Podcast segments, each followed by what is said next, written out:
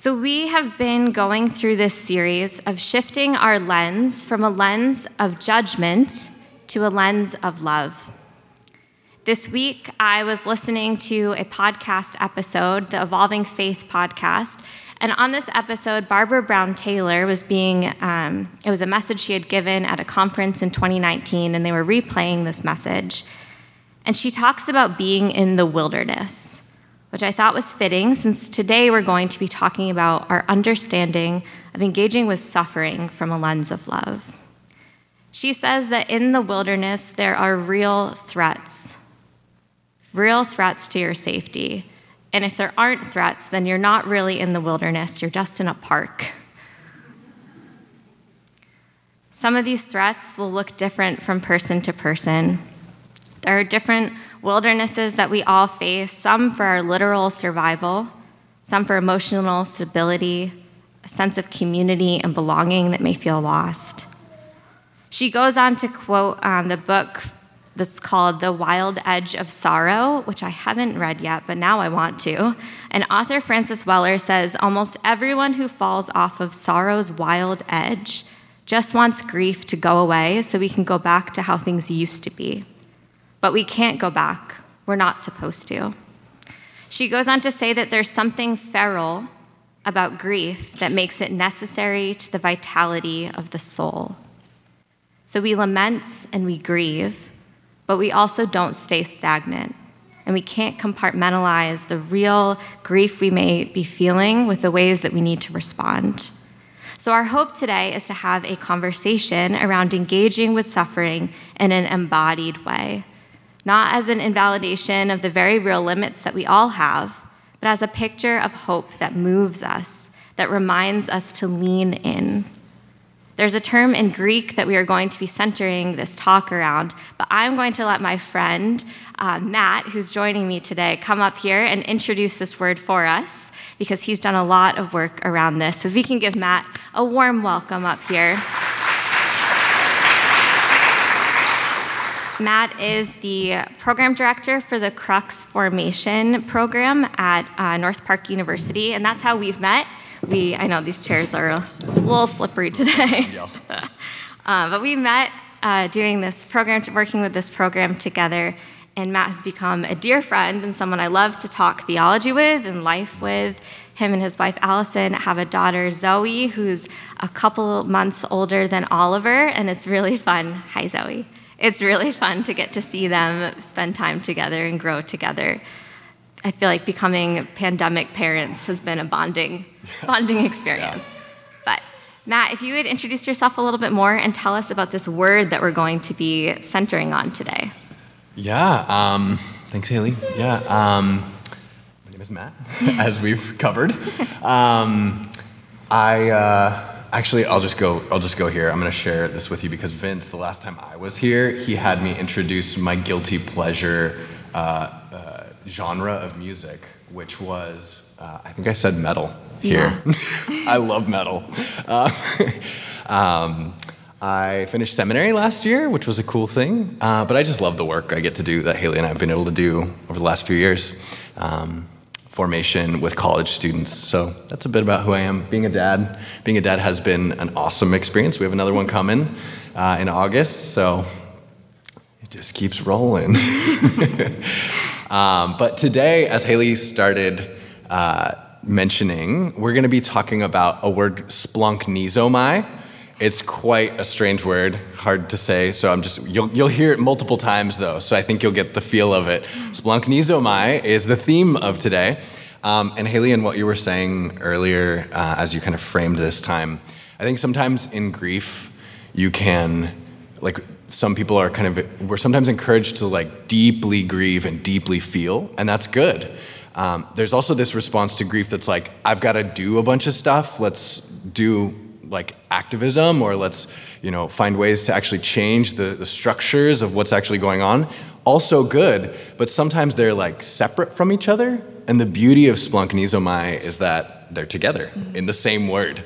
So um, essentially yeah i mean i guess i can kind of dive in. Um, we have a definition for you uh, just to kind of help conceptualize this because in english there isn't a very good equivalent for this word it essentially is translated as compassion most frequently in English. But, um, but splanchnizomai really is a gut wrenching compassion that mobilizes you for justice. A gut wrenching compassion that mobilizes you for justice. Um, it's kind of a cool word that it's a verb. So, and it happens to the person who's experiencing splanchnizomai, and then it reverberates throughout those that uh, receive from that person's experience of, of splanchnizomai. So I think you'll start to get a sense of it. Um, yeah, and I, I love this Greek term because it helps connect us to our bodies. Um, it doesn't separate out what we may be wrestling with mentally with how our bodies are physically feeling. Like it mm. starts with that gut wrenching. Mm-hmm. And so it's an invitation to actually pay attention and name what's going on within you and connect that to how you are acting and responding. Mm. Um, but I'm wondering, do you have some stories here that would help to illustrate splanchnizomai for all of us? Yeah, I mean, I was just thinking um, this week as uh, as the news came out about this mass shooting in Texas, um, I found myself watching a few different videos, um, and I, this is just to kind of help everyone maybe relate to this feeling and relate to splanchnizomai because I'm guessing you have experienced it. Um, so essentially, for me, I was watching these videos um, as the news started coming out, and I found myself looking at um, a video as the parents of some of these kids uh, um, were just kind of speaking out to their experience of, of losing their kids. One was a, a young girl who was going to have her quinceanera, or she was already planning her quinceanera, um, even though she was just 10. Um, and, and as I just like heard these stories and saw people who uh, were at the center of suffering, like who, who really were experiencing suffering and experiencing even trauma firsthand, um, the in, inside, I don't know if y'all have experienced this, but, but my gut just like turned over. Your stomach turns over when you encounter an injustice like this. And it could be through many different um, other avenues. Uh, but I found myself, I mean, just to be a little honest here, I found myself wondering then, like my gut turned over, but I kind of wondered, like, oh, what should I do? Like, what do I do in response to this? Because I know about Splanchnizomai, I got a little bit in my head about it. Mm-hmm. but to your point, it's actually really an embodied experience. And, and when you experience that gut wrenching, it kind of is meant to just send you in a direction that is humanizing, not just for those that you're, you know, feeling led toward, but also for yourself. Yeah. Um, so the other person would be that kind of relates to that idea is um, Harriet Tubman. We've been throwing this around. We've spoken on this a little bit before in other places, um, but Harriet. Um, we, we, wanted to talk about Harriet at other times. There just wasn't time. So I was like, we got to talk about Harriet. Um, but Harriet, even though it's not like in the history about Harriet Tubman, um, it's just evidence. I mean, in, in, her life is so much evidence of being led by Splanchnizomai in everything she was known for. Um, so, if you don't know Harriet Tubman, essentially she was born enslaved. Um, a woman who, yeah, was born into slavery, antebellum slavery, around the 19 or 1820s. Um, she realized pretty young uh, uh, the atrocity of slavery, and then eventually ends up deciding, you know, this just I don't deserve this, and she runs away, um, despite the possibility and the threat of death.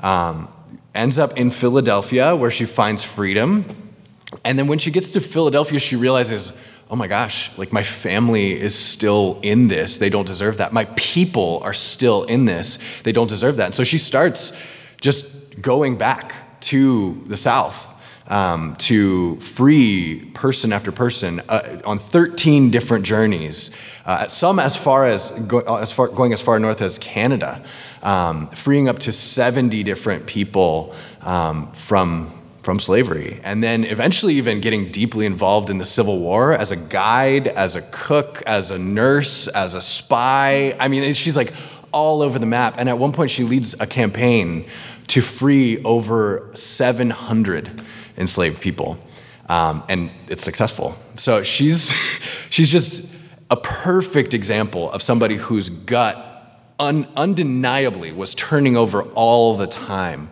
for herself, even Yeah. kind of initially. And then for others, once she is liberated, she's like, I have to liberate others. Um, and it's all in the kind of the same vein, the same theme as well. So, Yeah, I'm just I'm imagining it in books or history books if it just said Harriet had splanchnizomai, like how odd that would be. But there really isn't a same word that captures all of this. This um, sense of liberation that comes mm. from just a, a desire to do something first for yourself and then for others. Mm. And I think we can sometimes invalidate that as not in Harriet's situation, but maybe within ourselves as selfish, but it's a response to how you're feeling in your body that hmm. then leads to action that goes beyond yourself. Hmm. Um, I think of my my son Oliver has a lot of big feelings. We've been labeling them lately. We actually have a, a little children's book on Harriet, and there's a page where she has tears, and he'll point to the tears and give Harriet a kiss. And there's just something I think about kids that they're so much more aware of this stuff in their like feeling what you're actually feeling in your body and how that makes some pretty big responses sometimes. you almost have to like forget that you have splanchnizomai. Mm-hmm. Like when I look at Zoe, I'm like, I think she has an adequate or just like a more natural letting splanchnizomai happen than I do. Um, and I mean, Jesus, it comes from Jesus. Jesus is the one who actually experiences this more than anyone in the Bible.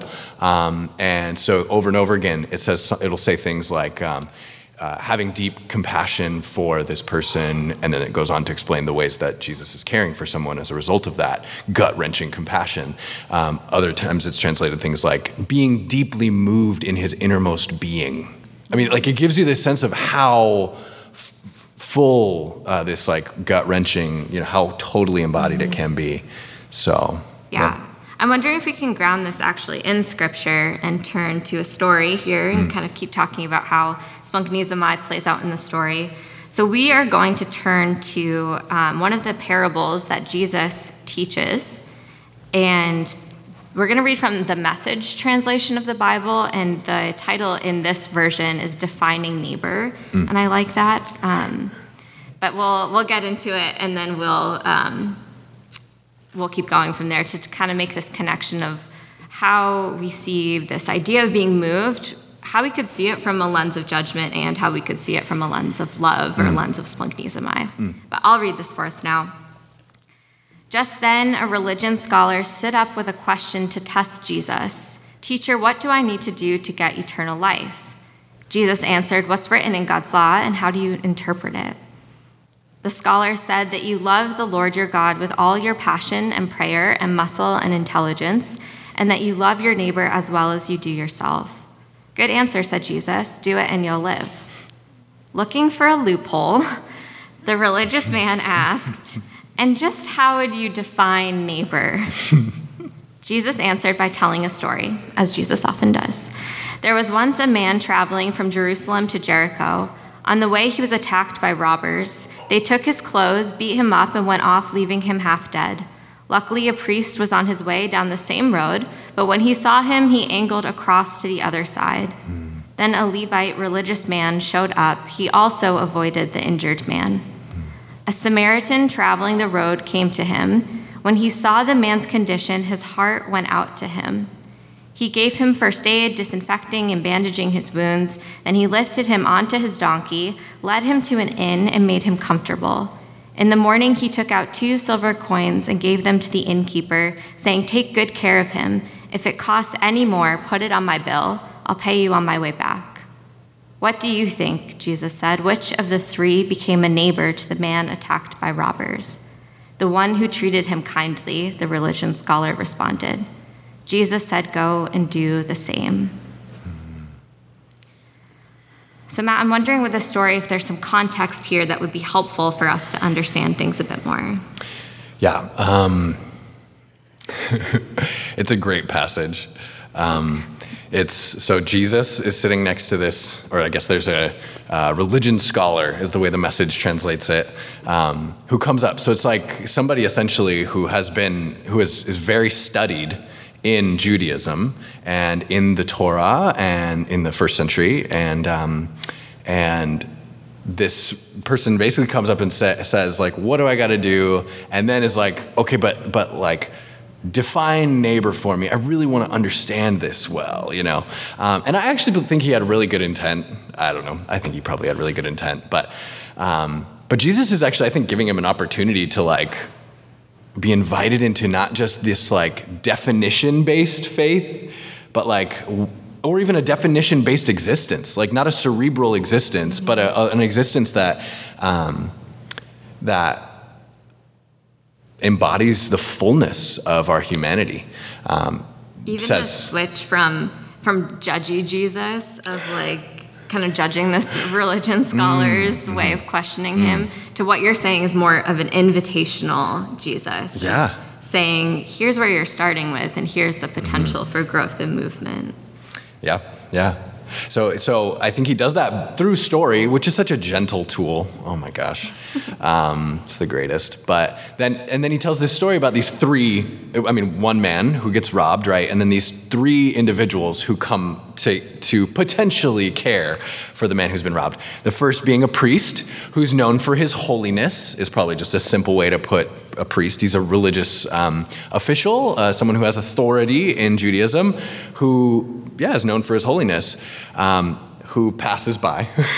and then a Levite who would have been known for his uh, kind of worship service in the worship structures, which also, just a side note, is like also the economic system of, of Judaism. So there's a lot there um, with that Levite. He probably had a lot of reasons why he may have had a service to go to. I don't have time to care for this. Like people are counting on, on me. I have responsibilities, right? Um, and so I'm guessing the religion scholar would have resonated with some of that, right? Uh, well, of course the Levite couldn't. Of course the priest couldn't because he would have been unclean if he had touched this man, and then he would have to do all these other rituals to get clean after touching the blood. And anyway, right? But then this Samaritan comes up and the Samaritans were known to be enemies of Israel, people who, have, who were essentially traitors. Uh, they had turned away from, from Judaism and uh, intermarried with other people and been corrupted by that, was the way they were kind of viewed. Uh, uh this is intense, but a half, they're kind of viewed as like half breeds. Um, a very dehumanizing mm-hmm. perspective, a lot of racism in that. Um, and so the religion scholar who Jesus is talking to may have looked down his nose at this Samaritan, most likely. Well, even the at the very end, he says the one who he can't even say the word Samaritan is the one that was helpful. It's the one who treated him kindly. Yeah, there's such a divide there that you can't even say the Samaritan. Mm-hmm. Yeah, Trisha. um, but yes, so I think I mean maybe that I think I think for me that's maybe enough context. Yeah but but it's just to me so interesting, even with that title of defining neighbor, this being kind of framed as a definition of neighbor is what the scholar wants. Jesus turns it on its head, not only with saying like the protagonist of the story is the person that you would think is the antagonist. Um, the Samaritan is the protagonist.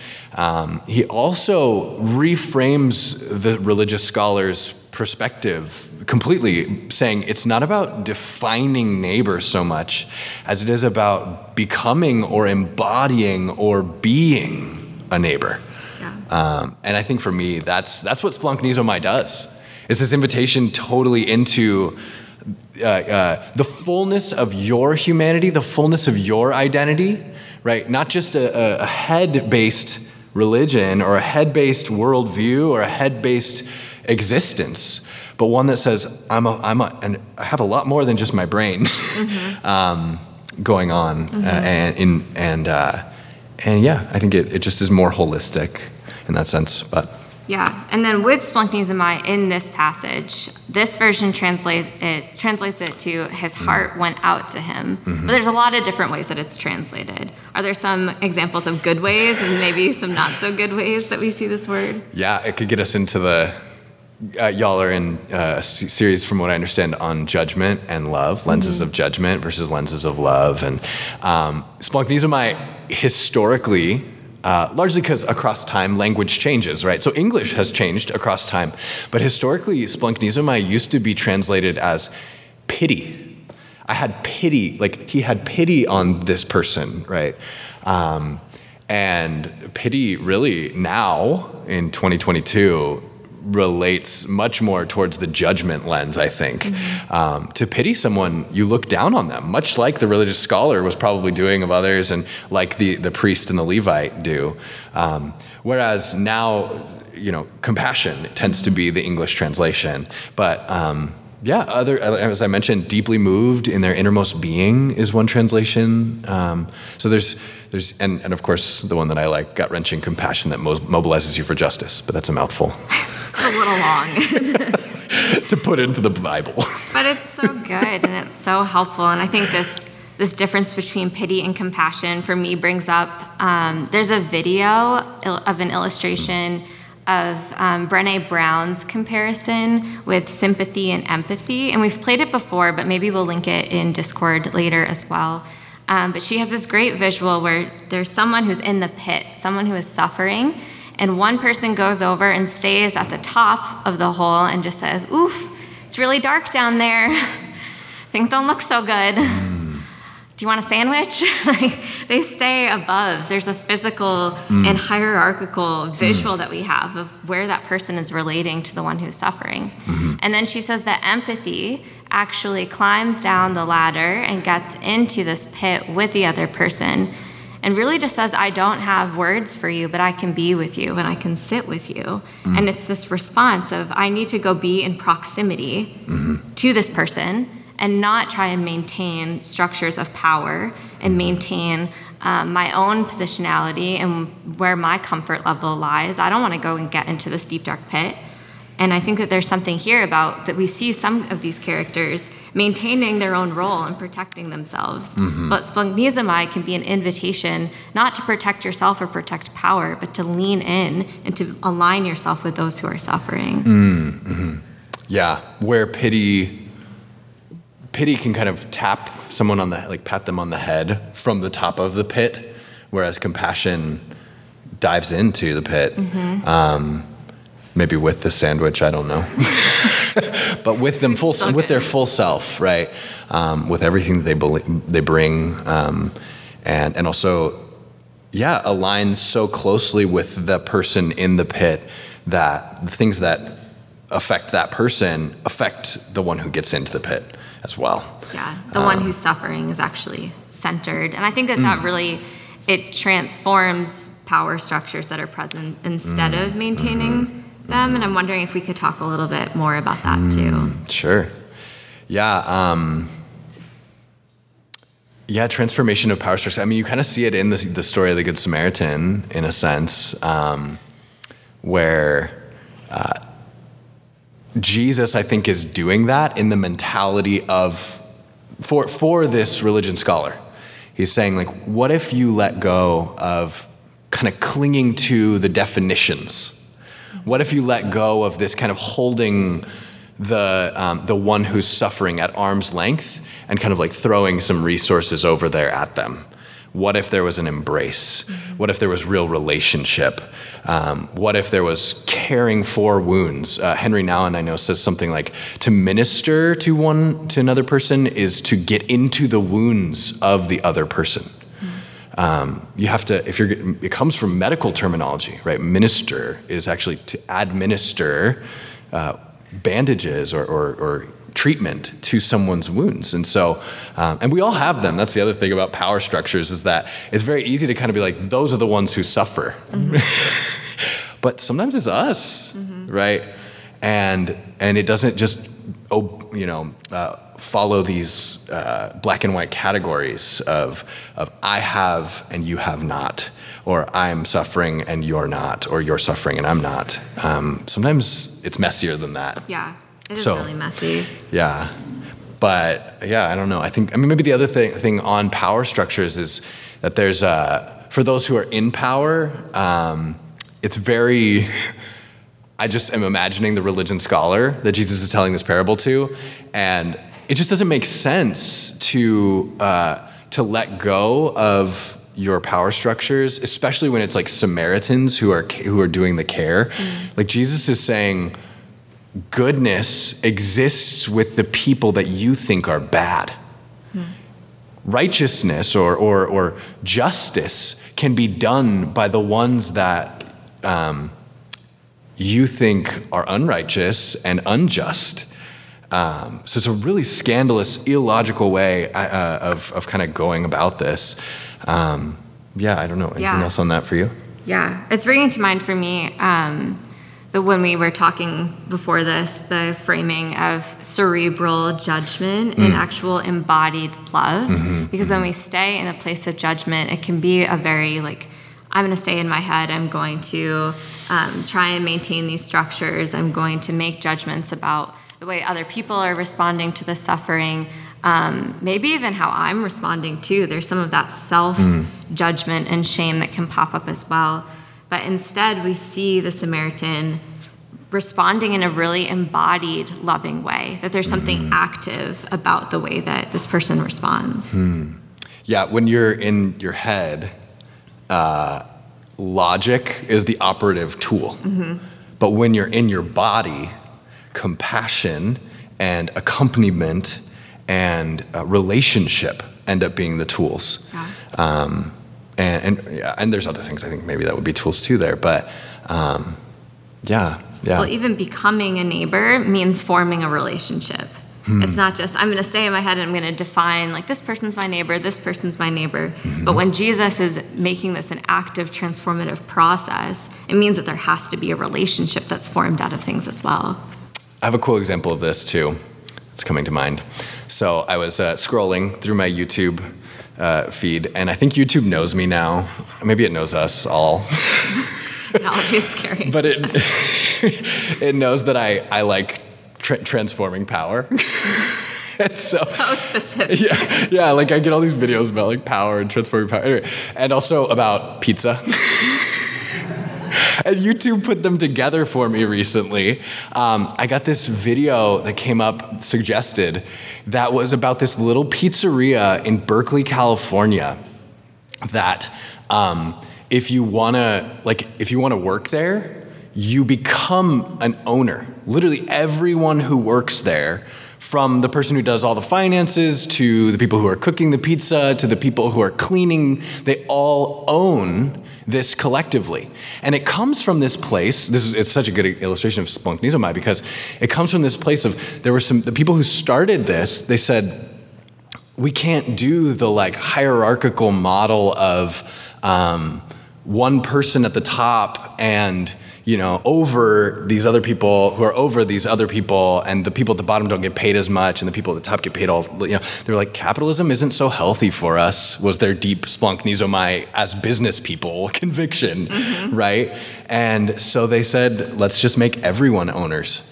Um, so thanks youtube. But um, to me there's something there about like a power structure can be subverted by you know by um, by Splanchnizomai, wh- even a collective form of Splanchnizomai. Yeah. Uh, so We talk a lot about the, the visual of a triangle type of leadership going to a circle, and that feels like a really strong example of that. yeah, a more collective and collaborative space rather than one that says I'm the expert. Yeah. Y'all learn from me, and I'll just multiply little versions of myself. Yeah. Um, I think too this uh, this idea of being a collective is really helpful for me in understanding Splanchnizomai because I think you can go the other direction and read this story and say, "Wow, I'm not doing enough. I need to constant like I need to be doing more. I'm not acting enough." And maybe that's helpful for you, but maybe that's also super overwhelming because there are just so many things to care about and to try to um, be active in, and it can be an overwhelming place to stay. And I don't think it's a sustaining space to just constantly feel like you're not doing enough. Um, so I think this is where some some boundaries are healthy and can help too. And even prioritizing rest can be really helpful. Um, but do you have any thoughts on on that? Yeah, yeah. Well, uh, uh, Haley and I, when we were working with the Crux students, we taught Splanchnizomai. We teach it every year because everyone should know about Splanchnizomai. Some of them get Splanchnizomai in Greek tattooed on them. That was when we were like, oh my gosh, we have to be careful what we say. it ends up on people's bodies. anyway. um, but uh, they asked when we were teaching on Splanchnizomai this last year, the students were like, oh my gosh, like this is kind of overwhelming because we live in a globalized world where because of the internet, we know, like none of us, well, maybe some of us, but I wasn't in Texas on you know this this earlier this week when when the shootings happened, um, and and yet I know about them and I am watching these videos and you know here and my gut is getting wrenched. And I find myself asking this question like what do I do? And, and, our students were asking that like should I like do I need to be an expert on every single you know issue of justice right? Like do I what am I doing about you know the environmental crisis? Like what am I doing about patriarchy? What am I doing about racism? What am I doing about you, you could just go down the list right? And pretty soon it's like I am burnt out. Mm-hmm. and um, I just want to I think Harriet's a great example for this um, because I think Splanchnizomai should be humanizing, not just for the ones that are you know at the center of the bullseye of suffering. It should be humanizing for literally everyone. Mm-hmm. Um, and and I think there can kind of be some shame and guilt that creeps in um, in a globalized you know world, aware of all the massive injustices that that are around us. Um, so, uh, I mean, my mind goes to, to Zoe, who I think she took off here now. But uh, Zoe, um, she's in a little bit of a stage of natural. This is just natural for, for kids, uh, but she's definitely having some tantrums these days. Um, but they always stem from some sort of need in her. Like she actually has, and she has no shame about her tantrums, nor do I think she should. Um, but she she usually it's hanger. she's hungry and angry because she's hungry. And she doesn't necessarily realize in her mind that she's hungry, but she realizes it in her body. And, and so she'll have a tantrum. And it's so funny though, because she's going through this stage where she realizes also the, the empathy, the natural just empathy that she has for other people. Um, so Allie, my wife, she's pregnant and will have various pains in her body and will sometimes just be like, oh, ouch. And so even like right after a tantrum or something, we'll just go seamlessly from the tantrum to mama needs a kiss? Like run over to mom and give her a kiss right? And there's no shame f- about the tantrum. There's also no shame or no like like i have to do this. Like no um self righteousness, maybe, or no obligation to have to go kiss mom because she's suffering. It's just like, oh my gosh, someone's suffering. I, I just do this because I have to, right? So, so there's a, a Zoe becomes an example and a teacher for me of the way that like you can go from caring for yourself and your own needs to caring for another um, and to reaching out for another. Um, even that image of Harriet at the beginning of as we gathered here, um, her caring for herself, saying, "I need liberation in order to liberate others. I have to be liberated." Mm-hmm. Um, so yeah, yeah. To me, that's kind of some some bit of boundaries. Yeah, we talk a lot about how Zoe and Ollie teach us every day about new things, and it's so good. Mm-hmm. Um, we started this practice in our Lent series of ending with experiments because that feels like an active and helpful thing. Um, knowing that we don't just think ourselves into new ways of living, but we actually live ourselves into new ways of thinking. Mm. So I'm wondering if um, we can kind of leave with some experiment experiments with mm. If there are any examples there that come to mind for you. Yeah, um, deeply related to the boundaries rest kind of bit um, a phrase that's become really sacred to me is um, be present to the ones right in front of you. Be present to the ones right in front of you. Um, because it's just so easy to kind of get swept into the whirlwind of uh, the chaos of the world and, and the needs in the world and even my own needs, mm-hmm. right? But, but to just be present um, and not have to overextend myself um, uh, at one point, uh, a group of friends and I, we were watching um, Hasan Minhaj and his um, Patriot Act, I believe it was. Uh, he's a comedian, and he encourages people to just pick one, one kind of issue of injustice that you're passionate about. Um, that it, much like Harriet, right? Like she has kind of one theme: liberation of people who have been enslaved, right? That, that, that is marked, her life is marked by, right? And so Hasan Minhaj invites people not to just get involved in every single issue of injustice, but rather to say, no, what has been a theme throughout my life? So maybe the other kind of experiment would be um, maybe check in with your gut. Just check in with your gut. So be present to the ones right in front of you, but then check in with your gut.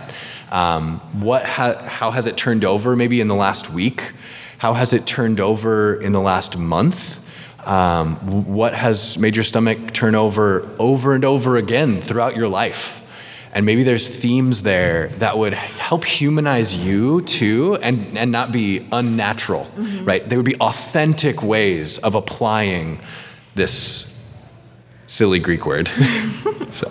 I love that. And I'd love to use some of those questions actually for a prayer practice for all mm. of us right now. Mm. Um, so, this is just going to be a series of questions to help us reflect and be together.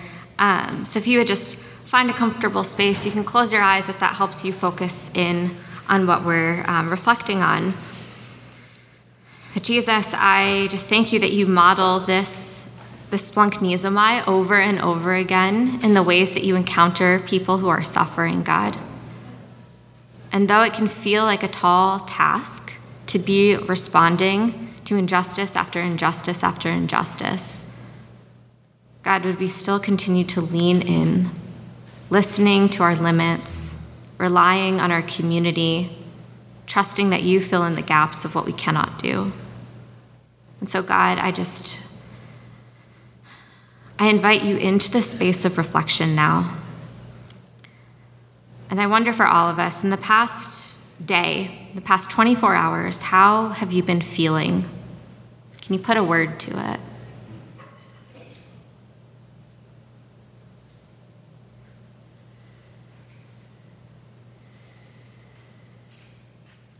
Where have you noticed these feelings in your body? I know for me, stress or anxiety can really sit heavy in my chest, but maybe it feels different for you.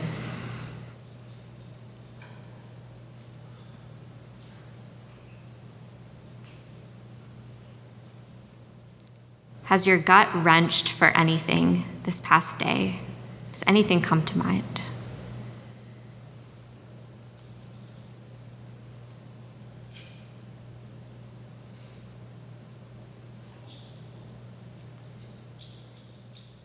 God, may we experience hope in the anger and grief.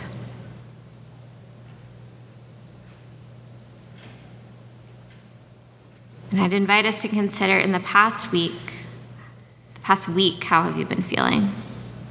Can you put some words to it?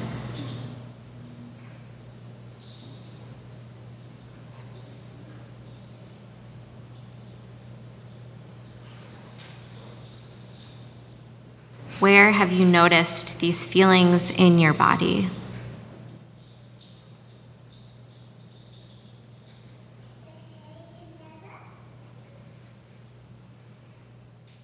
Has your gut wrenched for anything?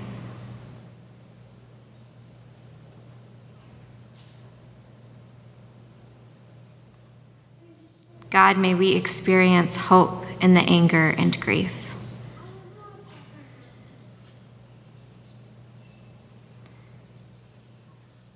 And lastly, I'd like us to zoom out a bit more and consider in the past month, how have you been feeling?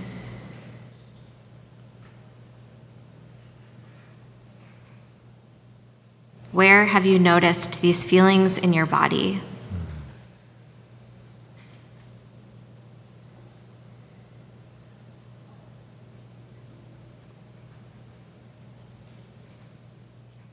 Has your gut wrenched for anything?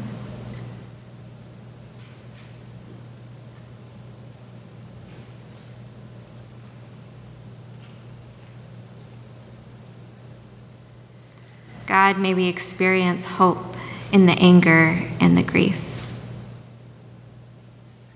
And as we identify how we feel, would we also identify the ways in which you are calling us to lean in, to act, to breathe, and to rest this morning and as we move forward with all that's ahead? Amen. Matt, thank you so much for joining me. This was such a joy and a fun time, and just it's always good to be in conversation with you, and it's just fun to have microphones in front of our faces while we do it too. Yeah. Thanks, Brownline. It's good Yeah. to be here. Yep. We can give Matt another round of applause. Thank you.